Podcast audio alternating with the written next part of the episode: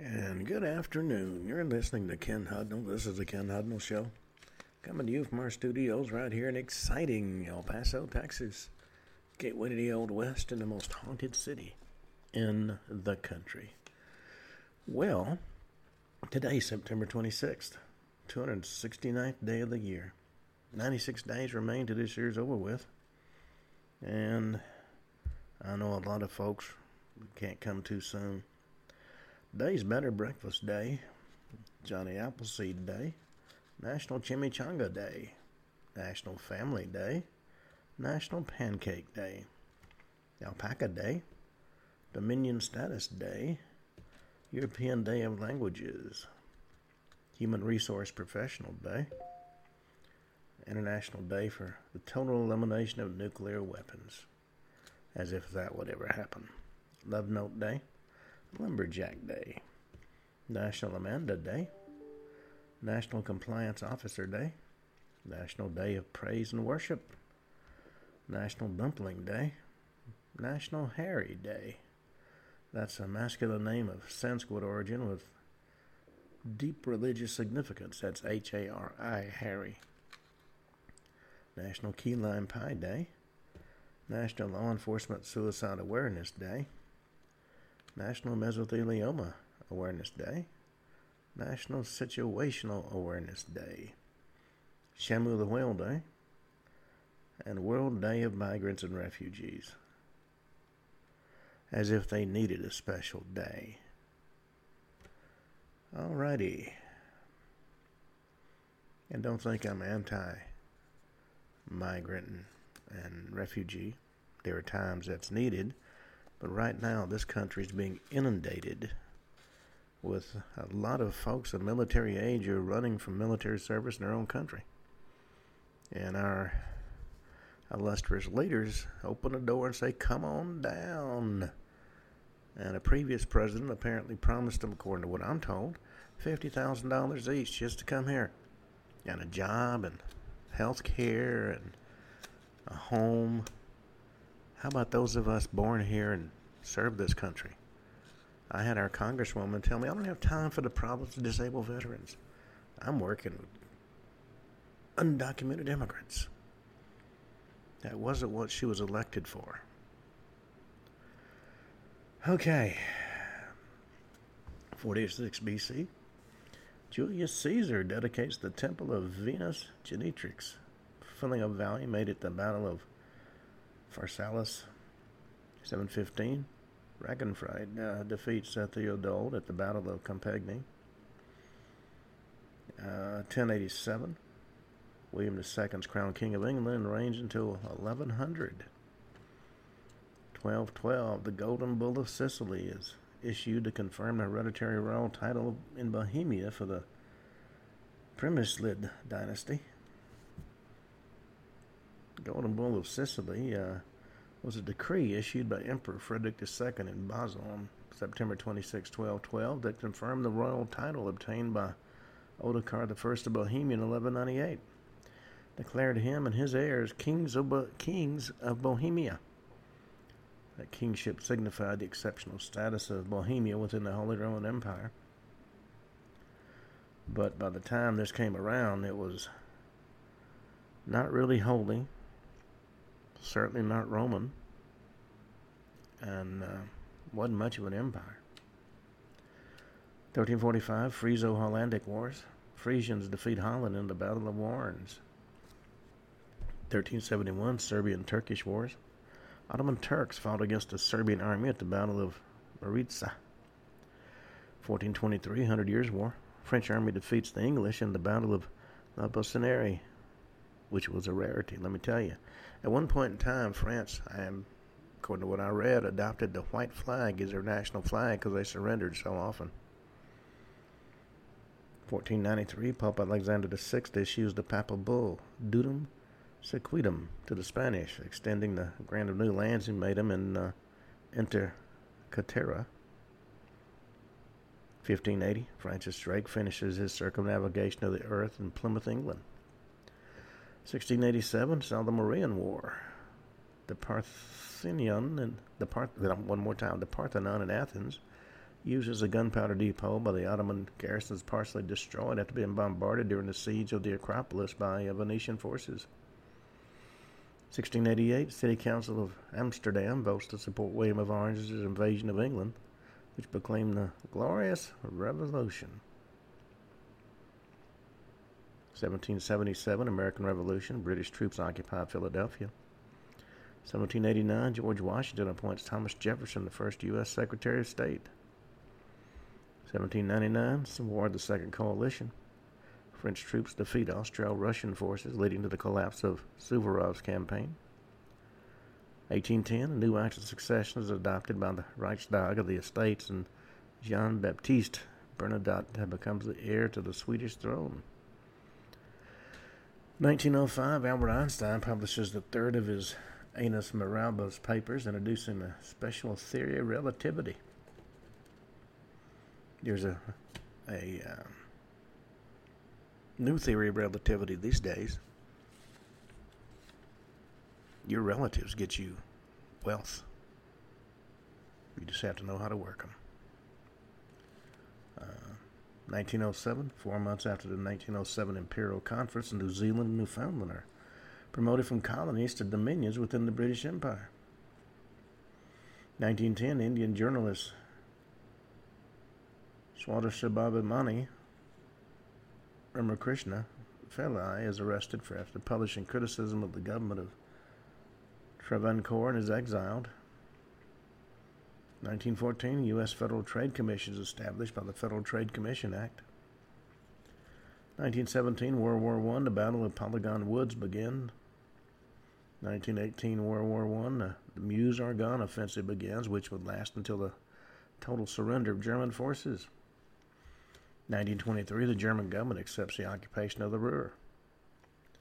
1933, as gangster Machine Gun Kelly surrenders to the FBI, he shouts out, Don't shoot, G Men. This becomes a nickname for the FBI agents. Uh, 1934, uh, these days, they're closer to the Keystone Cops than they are the G Men.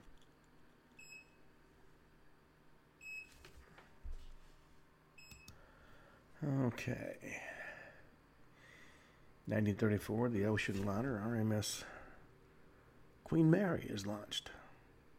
I spent a couple of nights on the Queen Mary. 1936, Spanish Civil War. Luis Companys reshuffles the Generalitat de Catalunya with the Marxist POUM and anarcho syndicate uh, CNT joining the government. 1942 Holocaust senior SS official August Frank issues a memorandum detailing how the Jews should be evacuated. Speaking of the Nazis, in the Canadian um, government, there was a meeting. It was Zelensky from Ukraine and some folks in his entourage, and Trudeau. And there was one man pointed out and celebrated as a hero in World War II in Germany and Ukraine, and he's given a standing ovation. And it came out, yes, he had served in Germany in the military, and in Ukraine in the military. He was a member of the SS. Trudeau uh, can't help putting his foot in his mouth. He's getting as bad as um, our president. 1950 Korean War. United Nations troops recaptured Seoul from North Korean forces.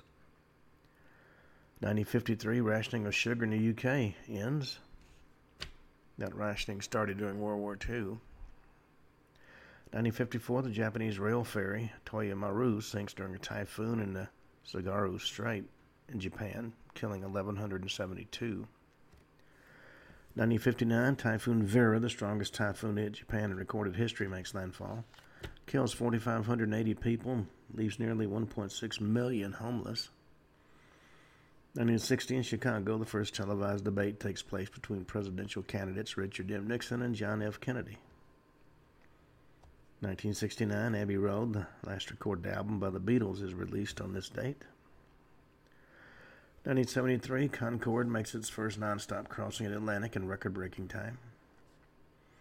1978, Air Caribbean Flight 8309 crashes in residential Las Casas in San Juan, Puerto Rico, kills six.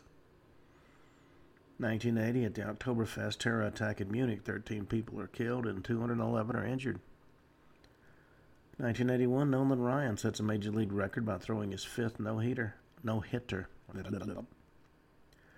1983, Soviet Air Force officer Stanislav Petrov identifies a report of an incoming nuclear missile as a computer error not an American first strike. Otherwise, the Soviets would have retaliated. 1983 also saw Australia 2 win the America's Cup, ending the New York Yacht Club's 132 year domination of the race. 1984, the UK and China agreed to a transfer of sovereignty over Hong Kong to take place in 1997. 1992, a Nigerian Air Force Lockheed 130 Hercules clashes in Jigbo, uh, Lagos, killing 159. 1994, Yakolev Yak 40 crashes into a river near Vanavara in Russia, kills 24.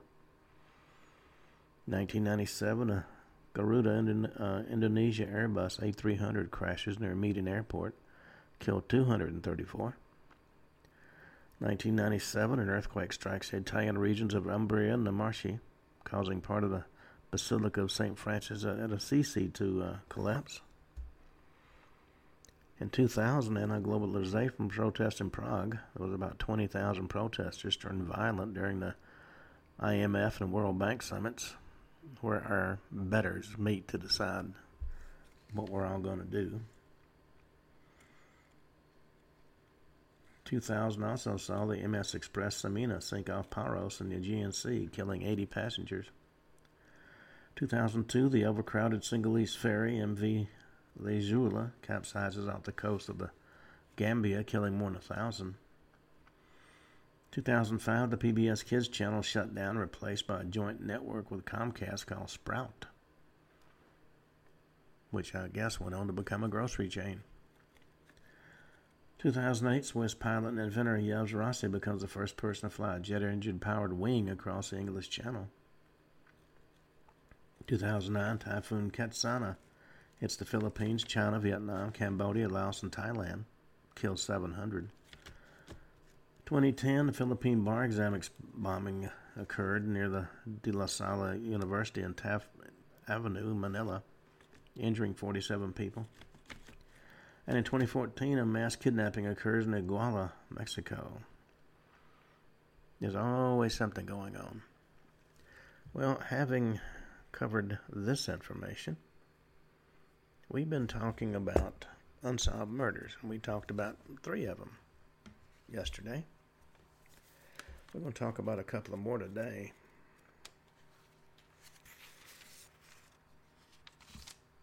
You know, Tylenol is one of the U.S.'s leading over the counter remedies for pain and fever. And we've been accustomed when it comes from our pharmacies, uh, whether over the counter or a uh, prepared prescription, we really don't question the safety. However, in September 1982, people in Chicago started dropping dead after taking the normally harmless drug Tylenol.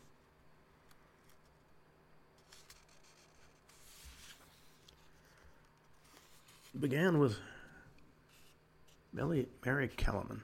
Woke up one Wednesday morning in 1982, and she certainly felt under the weather. Parents did what many do when hearing sore throat complaints from their children. Gave her extra strength Tylenol to ease the pain before it was time for her to head off to school in the Chicago suburb of Elk Grove Village in Illinois.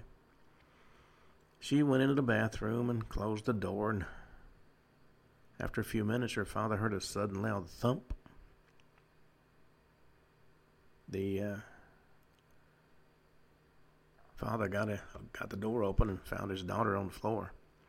Called the paramedics, who tried to save her, but nothing helped. Twelve-year-old girl was pronounced dead at ten o'clock in the morning.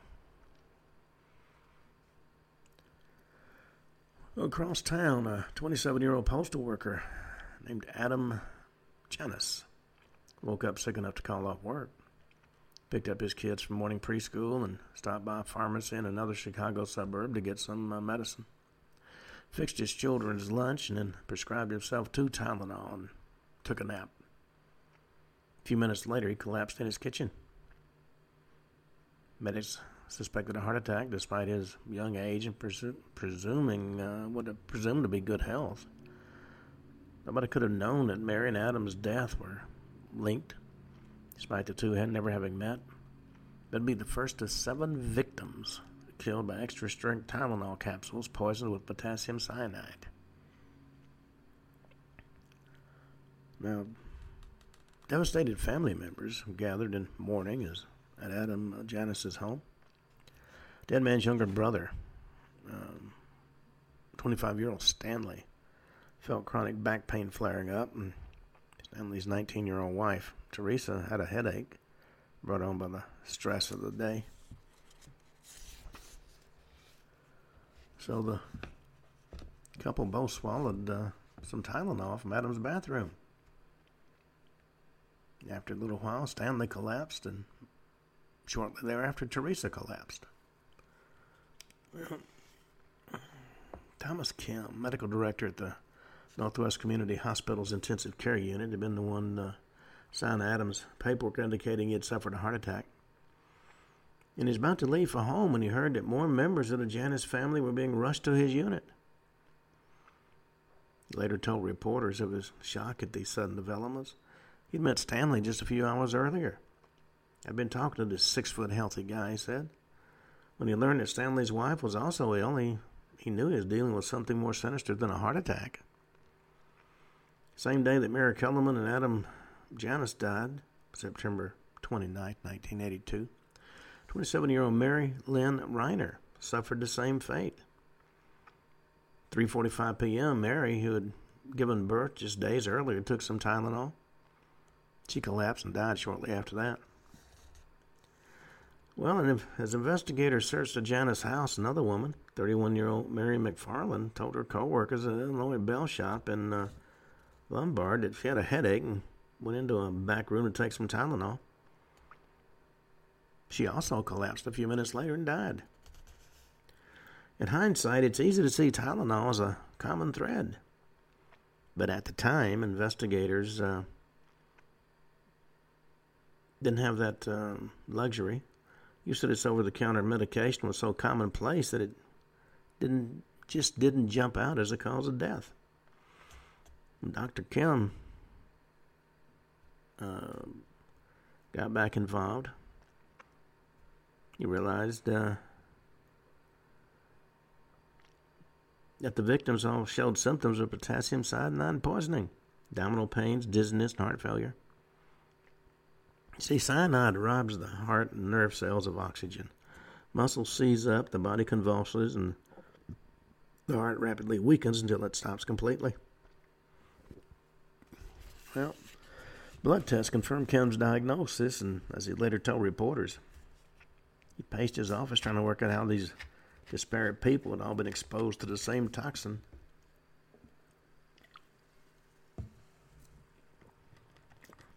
by the end of Wednesday, 12 hours after little Mary Kellerman was pronounced dead, two suburban firefighters who had been monitoring chatter on the fire radios they kept in their uh, homes started comparing notes on the phone. they shared their theory with Dr. Kim, who knew the Januses had taken Tylenol but hadn't known about the other victims. Authorities retrieved the red and white bottles from all the victims' homes and realized they came from the same lot and had the same expiration dates. Nicholas Pishos, an investigator for the Cook County Medical Examiner's Office, had studied cyanide at a college biology class. He and Chief Medical Examiner Edmund Donoghue were discussing the murders over the phone when Donoghue remembered the cyanide was a distinctive almond smell. Fitzgerald opened the bottles and said he poured them out, and nothing looked out of the ordinary. Everything was capsulized. But as he was pouring them out of the bottle, he could tell there was a strong smell of almonds. He opened a second bottle and said, You know, the first one smells like the second one almonds. Well, lab tests confirmed that whoever was behind the tampering had made a, a, a gunless game of Russian roulette. In each bottle, a handful of the capsules had been emptied and replaced with lethal doses of cyanide. Between 5 and 7 micrograms of cyanide is fatal, and the, the contaminated capsules contained as much as 65 milligrams of poison, several thousand times more than a fatal dose. And the people who consumed these capsules typically collapsed within minutes. Well, by Thursday, just one day after the first deaths, the media was warning all Chicago and eventually all the country about the Tylenol connection. Chicago police, worried residents might miss the news, went through the streets broadcasting the message over loudspeakers. Investigators with the U.S. Food and Drug Administration warned uh, consumers to avoid buying Tylenol and not to take any they had in their house. Pharmacy owners pulled the drug from off shelves, and Johnson & Johnson, the parent firm for Tylenol maker McNeil Consumer Products, offered refunds to panicked customers. Everything went into overdrive.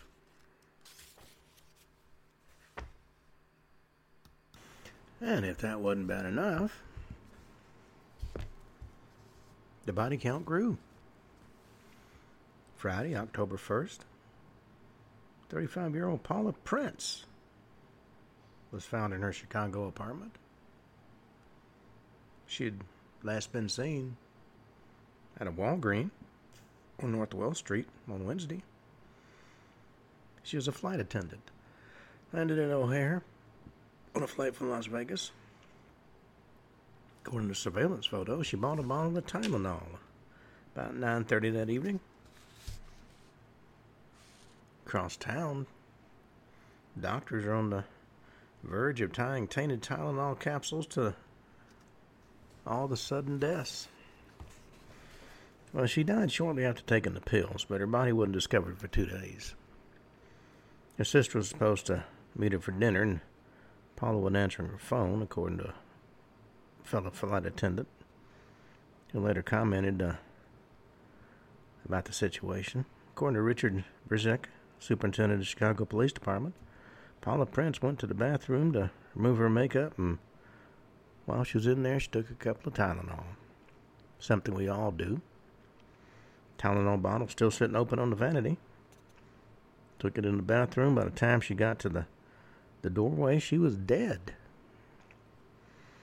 Well, as panicked as Chicago was, the rest of the nation could take comfort knowing the attack appeared to be isolated. Until it wasn't. A few days into the investigation, news spread that other victims were falling ill nationwide from various poisons, including rat poison and hydrochloric acid. Authorities investigated and found these incidents were caused by opportunistic copycats. It seemed that anyone with a grudge was jumping aboard the pill tainting bandwagon. Some even branched out to new methods, including sharp pens and Halloween candy, leading some communities to ban trick or treating altogether. The FDA uh, later tallied more than 270 different incidents of copycat tampering. As soon as the method and means was pinpointed in the Tylenol poisoning cases, the police um, expressed confidence that the uh, perpetrator would be swiftly apprehended. They always express confidence. But that didn't happen. Five days after the deaths began, when the tally reached seven, Illinois Attorney General Tyrone Fahner announced that the police were searching for a man who had been arrested in August for shoplifting Tylenol. I mean, it seemed a promising lead on the surface, but uh, he tempered public expectations. He said, "I'm not quite sure what to think. Sometimes people steal anything. I he just have had uh, been stealing Tylenol in order to just steal it." Shoplifter story made big headlines, but uh, was quickly discounted. Turned out he'd been behind bars since his August arrest. This uh, shoplifting uh, lead was just one of several fruitless leads that were pursued. Investigators also sought to interview disgruntled employees with both Johnson & Johnson and McNeil. That's the company that made Tylenol. They took notes on tips about suspicious-looking customers. One pharmacy employee was arrested after police set up a got a tip he kept cyanide in his house. The uh, man was eventually cleared when uh, further investigation showed the supposed cyanide turned out to be a non-toxic cleaning agent. Than 100 investigators, including those who'd helped build cases against serial killer Richard Speck and John Wayne Gacy, joined forces to try to solve the mystery. Investigators laid theories that uh, there's more than one capsule tamperer. Hypothesis uh, suggested because some of the capsules had clearly been modified, while the spiking of others was far better disguised. But even the nation's top sleuths came up empty handed. One of the more promising early suspects was a man named uh, Roger Arnold, who'd uh, worked alongside the father of one of the victims at the Jewel Food Store warehouse. Arnold, who was 48 at the time, was arrested in October 1982 after a tip off he had cyanide in his house. Police interrogated Arnold for um, three days, after which they dismissed uh, any link between him and the Tylenol deaths. He considered his life ruined, though, and wanted revenge against the secret informant. January 1983, uh, he targeted a Chicago man he believed had directed investigators his way. He shot and killed John Stanislaw, a 46 year old uh, computer consultant and father of three who police say was never an informant. Arnold lamented that death a number of years later. He said, I killed a man, a perfectly innocent person. He said that in from prison in 1996. He said, I had choices. I could have walked away. He served 14 years of a 30 year prison sentence and died in 2008. John Stanislaw had been referred to as the eighth Tylenol victim. Well, the most likely break in the case came courtesy of a brazen extortionist. Within two weeks of the deadly outbreak, Tylenol's uh, maker Johnson & Johnson got a letter promising to stop the killing for $1 million. The letter immediately given to the FBI was traced to James Lewis in New York City. He didn't ask for the money to be paid to himself, but into the account of a businessman who he claimed had swindled him and his wife. Well, Lewis eventually served 12 years for extortion. Never been directly tied to the Tylenol deaths, though. Nevertheless, he still routinely appears as a front runner on lists of suspects, largely because nobody else has emerged to replace him. There are certain suspicious factors, though. One point in his checkered past, Lewis and his wife Leanne had imported pill making machines from India. And he, when he and his wife had first moved to Chicago, they lived under the false names of Robert Nancy Richardson. And additionally, Lewis had been charged with bludgeoning and dismembering a Kansas City man. Charges were dismissed after a judge ruled that his arrest and seizure of his property were illegal. Recently, 2009, federal authorities uh, searched Lewis's home, hoping to uh, discover new clues. Didn't find anything. 2010, he published a novel titled Poison, A Doctor's Dilemma. It concerned people dying after unknown drinking, uh, unknowingly drinking poisoned water. Two years later, the FBI took a DNA sample from Ted Kaczynski, the man famously dubbed the Unabomber for mailing 16 homemade bombs that killed three people and injured more than 20 others between 1978 and 1995. He's been in jail since 1996. Kaczynski was on the police radar because he had lived with his parents in suburban Chicago during the Tylenol murders. Well, as you might guess, every possible lead that was released, revealed to the press led to big headlines, but nothing more. The only solid progress ever made in the case involved packaging. Within days of the death, the legislature proposed new laws requiring manufacturers to seal drug containers. Little foil seals are commonplace now, but prior to Mary Kellerman collapsing in her bathroom, all that stood between a malevolent would be tamper and a stranger's medicine was a twist off lid and a wad of cotton. Pishos, one of the original investigators, uh, recently admitted that the killer remains nameless after all these years. He said it's frustrating for everybody, more so for the families who were victims not being able to put this person or persons behind bars. Well, I mean, frankly, he could, or she, could strike again.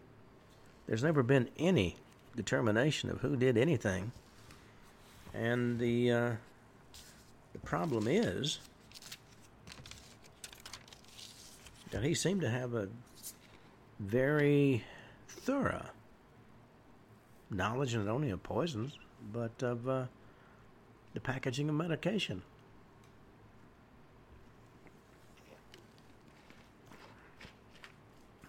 But child-proof caps, as they're called, are becoming more uh, restrictive. I had one the other day. I finally had to get out the pliers to get the top off of it. Well, from Tylenol, let's go to the JonBenét Ramsey murder, which took place in 1996. The uh, death of JonBenét Ramsey was uh, a multifaceted enigma that would defy explanation. You know, a six year old beauty queen, JonBenét Ramsey was destined for stardom. Everybody knew that. Her, especially her parents, John and Patsy. They were convinced of it. Former Miss West Virginia herself, Patsy Ramsey, was determined her pretty little daughter should follow in her glamorous footsteps.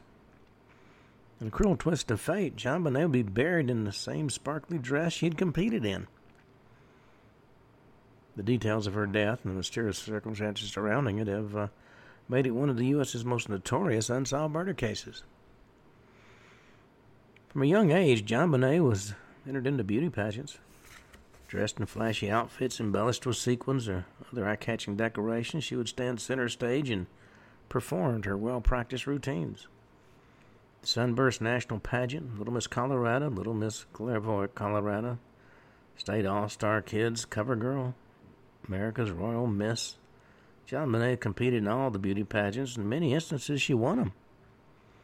Just two weeks before she was killed, she had uh, been crowned Little Miss Christmas. But a little, the world remembers JonBenét with bleached blonde hair and a face full of makeup, but there was a whole lot more to this bright little girl. She excelled in mathematics, fascinated by nature. Joined chatting with the Ramsey's gardener, Brian Scott, while he worked. He recalled later, I remember how intelligent JonBenét was, and that's why I never talked to her like she was a little kid. Ramsey family. Six year old JonBenét, her nine year old brother Burke, and John and Patsy lived at uh, 755 15th Street in Boulder, Colorado. Their home was an impressive brick house in the Tudor Revival style on a tree lined avenue. December 1994, 2,000 people visited the Ramsey home for a guided tour organized by the Boulder Historical Society. John Ramsey was president of Access Graphics, a successful computer company. Patsy was a former pageant star turned housewife. John Ramsey had three grown up children from a previous marriage Elizabeth, John, Andrew, and Melinda. 1992, Elizabeth died in a car crash, only 82, only 82, only 22 years old. To the outside world, the Ramsey family seemed to epitomize the American dream. A beautiful family, an exquisite house, a vacation uh, home in picturesque Charlevoix, Michigan. And as Christmas 1996 approached, Ramsey sent out their annual gre- uh, greeting card detailing the things the family had done during the year, along with a festive photo. That was the last card they would send as a family of four. Well, on Christmas Eve, 1996, the Ramseys went to a party given by their old friends Fleet and Priscilla White. The Family had left about 10 p.m., and since we were traveling to their vacation home in Charlevoix the next morning and wanted to get an early start, the whole family went straight to bed. Packing for the trip would wait until the morning. About 5:45 a.m., Patsy woke up and found a three-page handwritten note on the spiral staircase that led from the master bedroom to the kitchen. And it said, Mr. Ramsey, listen carefully. We're a group of individuals who represent a small foreign faction. We respect your business, but not the country that it serves. This time we have your daughter in our possession.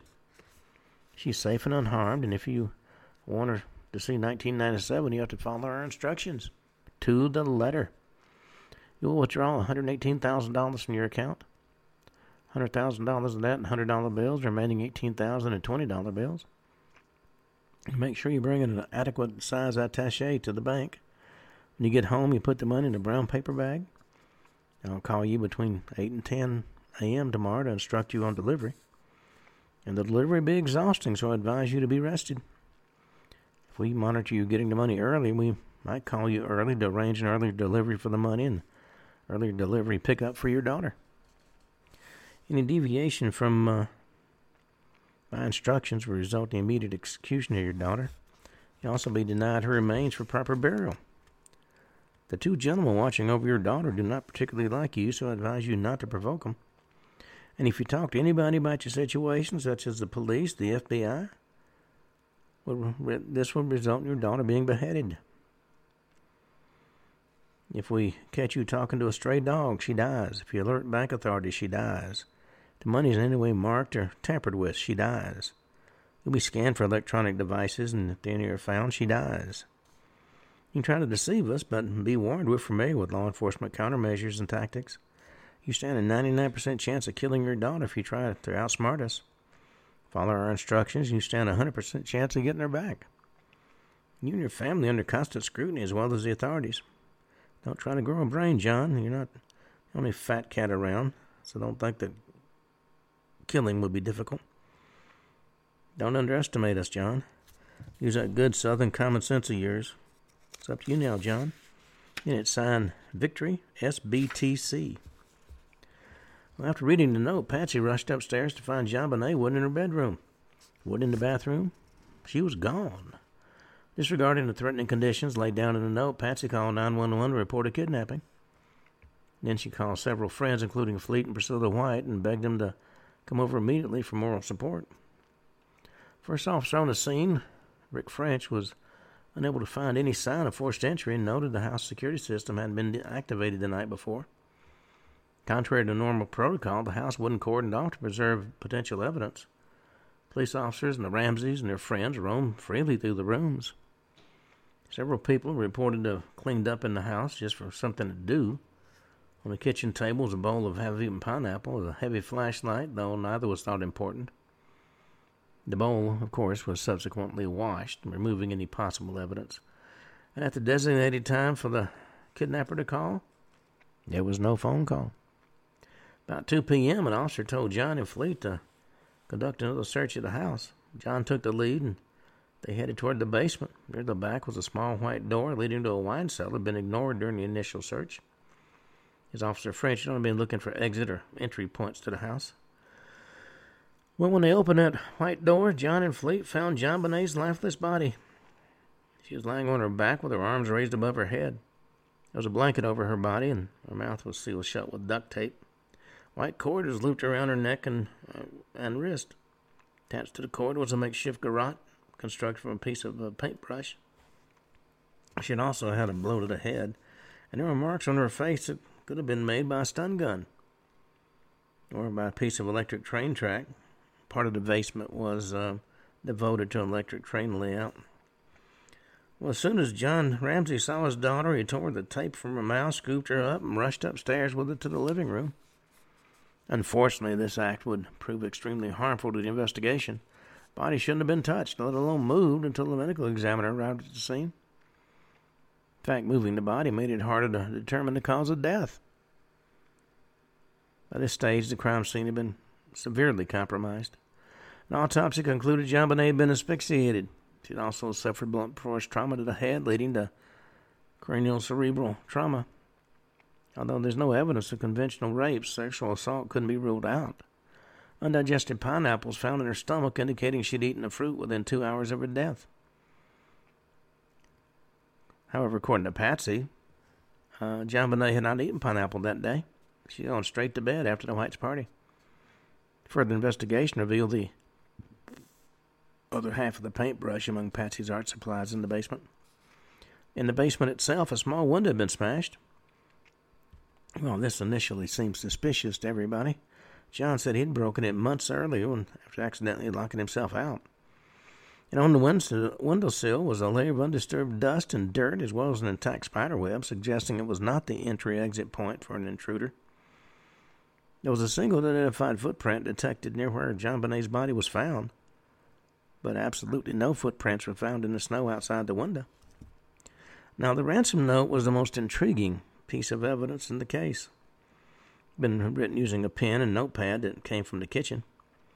Left draft of that note was discovered in the middle of the pad that was addressed to Mr. and Mrs. The writer clearly changed his, their mind and addressed the real ransom note to Mr. Ramsey.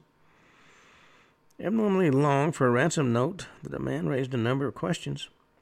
Evidently came from the killer, but did it point to a member of the Ramsey family or an intruder? Was it real or was it a hoax? Well, the letter incorporated references that only the Ramseys would be likely to know. For example, the amount of $118,000 was the same amount as uh, John Ramsey's recent bonus. And the demand of $118,000 is a small amount for a kidnapper to demand, especially considering how wealthy the Ramseys were. When Exxon executive Sidney Reso was abducted in 1992.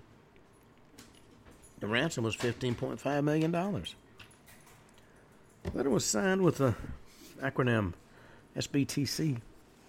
Some detectives theorized it could have been a reference to Subic Bay, where John Ramsey spent some time during his naval career.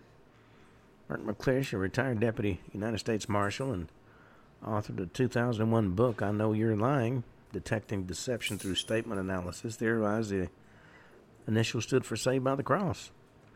According to Reverend Stephen Sauer, an assistant professor of theological studies at Loyola Marymount University in Los Angeles, saved by the cross is a statement of faith that has its roots in a number of Christian religions. Also, in the note, the writer threatens to behead JonBenét. And this is an exceptionally violent, uncommon threat, which many experts believe point to the man being involved. But a number of experts have claimed the note had a number of feminine touches, such as I advise you to be arrested. Experts found at least five other examples of what they referred to as paternalistic language. The writer or writers purports to be from a foreign faction, but they use American quotes and prose style that was distinctly American. Author to note misspells words such as business or possession, yet can use and spell correctly more complex words such as countermeasures, deviation, and attaché. The writer also mimics quotes from American movies. Repeated threats the girl dies comes from a 1971 thriller, Dirty Harry. Well, don't try to grow a brain is not only an American dry slang, but a direct quote from the 1994 thriller Speed. Another strange aspect of the note was the changing from we to I, as well as from Mr. Ramsey to John, which could imply that more than one person was involved in writing the note. Whoever wrote the ransom must have had detailed knowledge of the family's life. Moreover, they must have been able to move easily around the house in the dark and find the tucked away wine cellar in the basement. And running experts from the Colorado Bureau of Investigation decided John Ramsey didn't write the note, but their analysis regarding Patsy was inconclusive. During the lengthy investigation, 73 suspects' handwriting would be analyzed to discover who could have written it. Convinced the police were regarding them as prime suspects in the murder of their daughter, both John and Patsy hired separate lawyers and refused to speak to the police. They felt they had already told everything they knew and couldn't provide any more insights into the case. In March 1997, John Ramsey's two adult children, John Andrew and Melinda, were cleared as suspects. April 30, 1997, the Ramseys finally agreed to separate formal interviews. They only agreed on the condition they received police reports so that they could prepare for the questions. To the police, of course, their reluctance to cooperate seemed to conflict with their earlier statements they'd do whatever was necessary to aid the investigation. Throughout her short life, JonBenét had a frequent tendency to wet the bed. For this, cast further suspicion on John and Patsy as bedwetting is often a response to child abuse. Underwear that JonBenét was wearing when her body was found was stained with urine, and pull-up diapers were hanging out of the closet outside JonBenét's bedroom. Theory circulated that Patsy accidentally killed JonBenét in a fit of rage following a bedwetting accident, causing Patsy to scoff. Anybody really think I'd kill my child because she wet the bed? Over the ensuing years, John and Patsy Ramsey remained under a cloud of suspicion. 1998, the Boulder grand jury voted to indict both parents on two counts of child abuse, abuse resulting in the death of JonBenét. However, the Ramseys were never indicted because the district attorney, Alex Hunter, refused to sign the documents. Grand jury investigated the case between 1998 and 1999. A witness who appeared before it, Linda Hoffman Pugh, was the Ramsey's housekeeper at the time of JonBenét's murder. Hoffman Pugh voiced suspicions that uh, Patsy Ramsey was guilty of her daughter's murder, stating she argued with her often. Uh, according to uh, the housekeeper, I think she had multiple personalities. She'd be in a good mood and then she'd be cranky. Well, that's almost anybody. Um, Hoffman Pugh maintained that the blanket JonBenét's body had been wrapped in most likely came from a clothes dryer near JonBenét's bedroom. Further evidence disclosed uh, during the grand jury included uh, four fibers that were found on the adhesive side of the sticky tape that uh, been placed over JonBenét's mouth. Fibers were determined to be microscopically and chemically consistent with the sweater that Patsy wore on the night of the murder. However, tape had been removed uh, in the house and dropped on the floor, which could explain the presence of fibers. Following questioning by the grand jury, the authorities confirmed that Burke Ramsey was nine at the time uh, of the murder, wasn't a suspect. However, JonBenét's brother later became a favorite culprit among many internet sleuths over the years. His seemingly light-hearted, casual attitude during a taped interview with a child specialist on January 8, 1977, just two weeks after the death of his younger sister, caught the attention of a lot of folks. Former friends and neighbors of the Ramseys stated Burke had a temper and was jealous of the attention his sister got, leading to a report that Burke had been violent with JonBenet in the past. According to the family photographer, he hit her on the uh, head with a golf club a year before. December 2016, Burke's lawyers filed a defamation lawsuit totaling $750 million against the CBS Corporation for speculating he was the killer in their television documentary, The Case of JonBenet Ramsey. 2016 TV interview, Burke said the murderer was some pedophile in the pageant audience. 2008, Boulder County DA Mary Lacy exonerated the entire Ramsey family on the basis their DNA did match unidentified male DNA found on two items of JonBenét's clothing. Of course, this ruling came too late for Ms. Ramsey, who died of ovarian cancer in 2006 at just 49 years old. However, it transpired that the partial DNA profile that was obtained was a, contained a mixture of DNA belonging to JonBenet, an unknown male, and one sample, a third unidentified person. Now, Aside from family members, several other people were suspects in the case. Uh, housekeeper Linda Hoffman Pugh and her handyman husband Mervyn came under suspicion when Patsy told investigators the Hoffman Pughs had money problems and once they asked the Ramseys for a loan. It is possible that Linda knew how much John Ramsey had been awarded as a Christmas uh, bonus. And Linda had a key to the house and was familiar with its layout. It speculated if JonBenet had been killed by an intruder or intruders, they could have had a key since there was obviously signs of forced entry. However, Lyndon Mervyn were never accused of any crime. At the time of JonBenet's murder, Gary Oliva, drifter with a history of sexually abusing minors, lived just a few blocks away from the Ramsey home. When he was picked up on an unrelated charge four years later, police found a photograph of JonBenet and a stun gun in his backpack. Search of his apartment revealed a eerie shrine to JonBenet. Oliva came who never lusted over the shrine, but instead would look at the pictures and cry. Police took Oliva to the sta- uh, station to question him about the murders. He was grilled for hours, asked to provide DNA and writing samples, and then released without any charges. Somebody who was convinced of Oliva's guilt was his own high school friend, Michael Vale, who uh, Claimed just after JonBenet's murder, Leva called him in a panic and said he had hurt a little girl before hanging up. 2018 is reported that Leva sent a letter to Vale confessing to the murder of JonBenet by accident.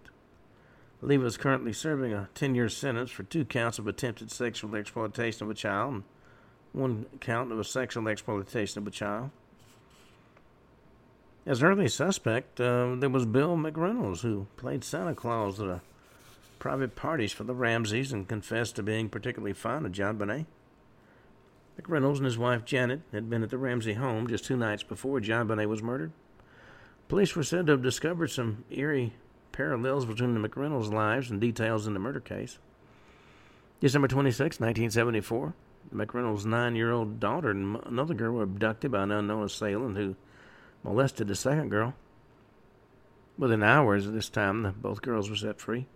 Additionally, police found out that Janet had written a play in 1977 that was about the torture and murder of 16 year old Sylvia Likens, who was found dead in a basement, much like JonBenét. McReynolds staunchly denied any involvement. Investigators eventually ruled him out. One electrician named Michael Helgoth worked close to the Ramsey home and had a history of violence and sexual abuse. November 1996, Helgoth supposedly told a colleague he and a friend was going to make a large sum of money, fifty to eighty thousand each. On uh, February 13th, 1997, DA Alex Hunter announced uh, in a press conference they were narrowing down the list of suspects until only one would remain. Two days later, Helgoth was found dead by an apparent suicide. 2006, ex school teacher John Mark Karr spotted investigators a lurid tale of how he had drugged and sexually assaulted JonBenét before accidentally killing her. His ex wife claimed he'd been with her in Alabama at the time of the murder, so that called into question his confession. In addition, Karr's statement conflicted with the evidence as the autopsy revealed no drugs. Karr's DNA didn't match any found on the body, and he was dropped as a suspect. December 2016, it was announced that further DNA testing was planned in hopes that uh, new technology could help crack the case. Well, the case of JonBenét Ramsey divided the nation and literally destroyed a family. Both the police and the public either believing an intruder broke into the Ramsey home and killed JonBenét or she was murdered by a family member. Thanks to the combination of a contaminated crime scene, a bungled inter- initial police investigation, and the dramatically opposed opinion of numerous experts, a definitive solution to the murder of JonBenét Ramsey seems uh, as elusive as ever. Well, on that note, we come to the end of today's show. We'll be back tomorrow. Once again, we'll be talking about a couple of unsolved murder cases. Till then, this is Ken Hudnall for the Ken Hudnall Show saying, have a truly great evening.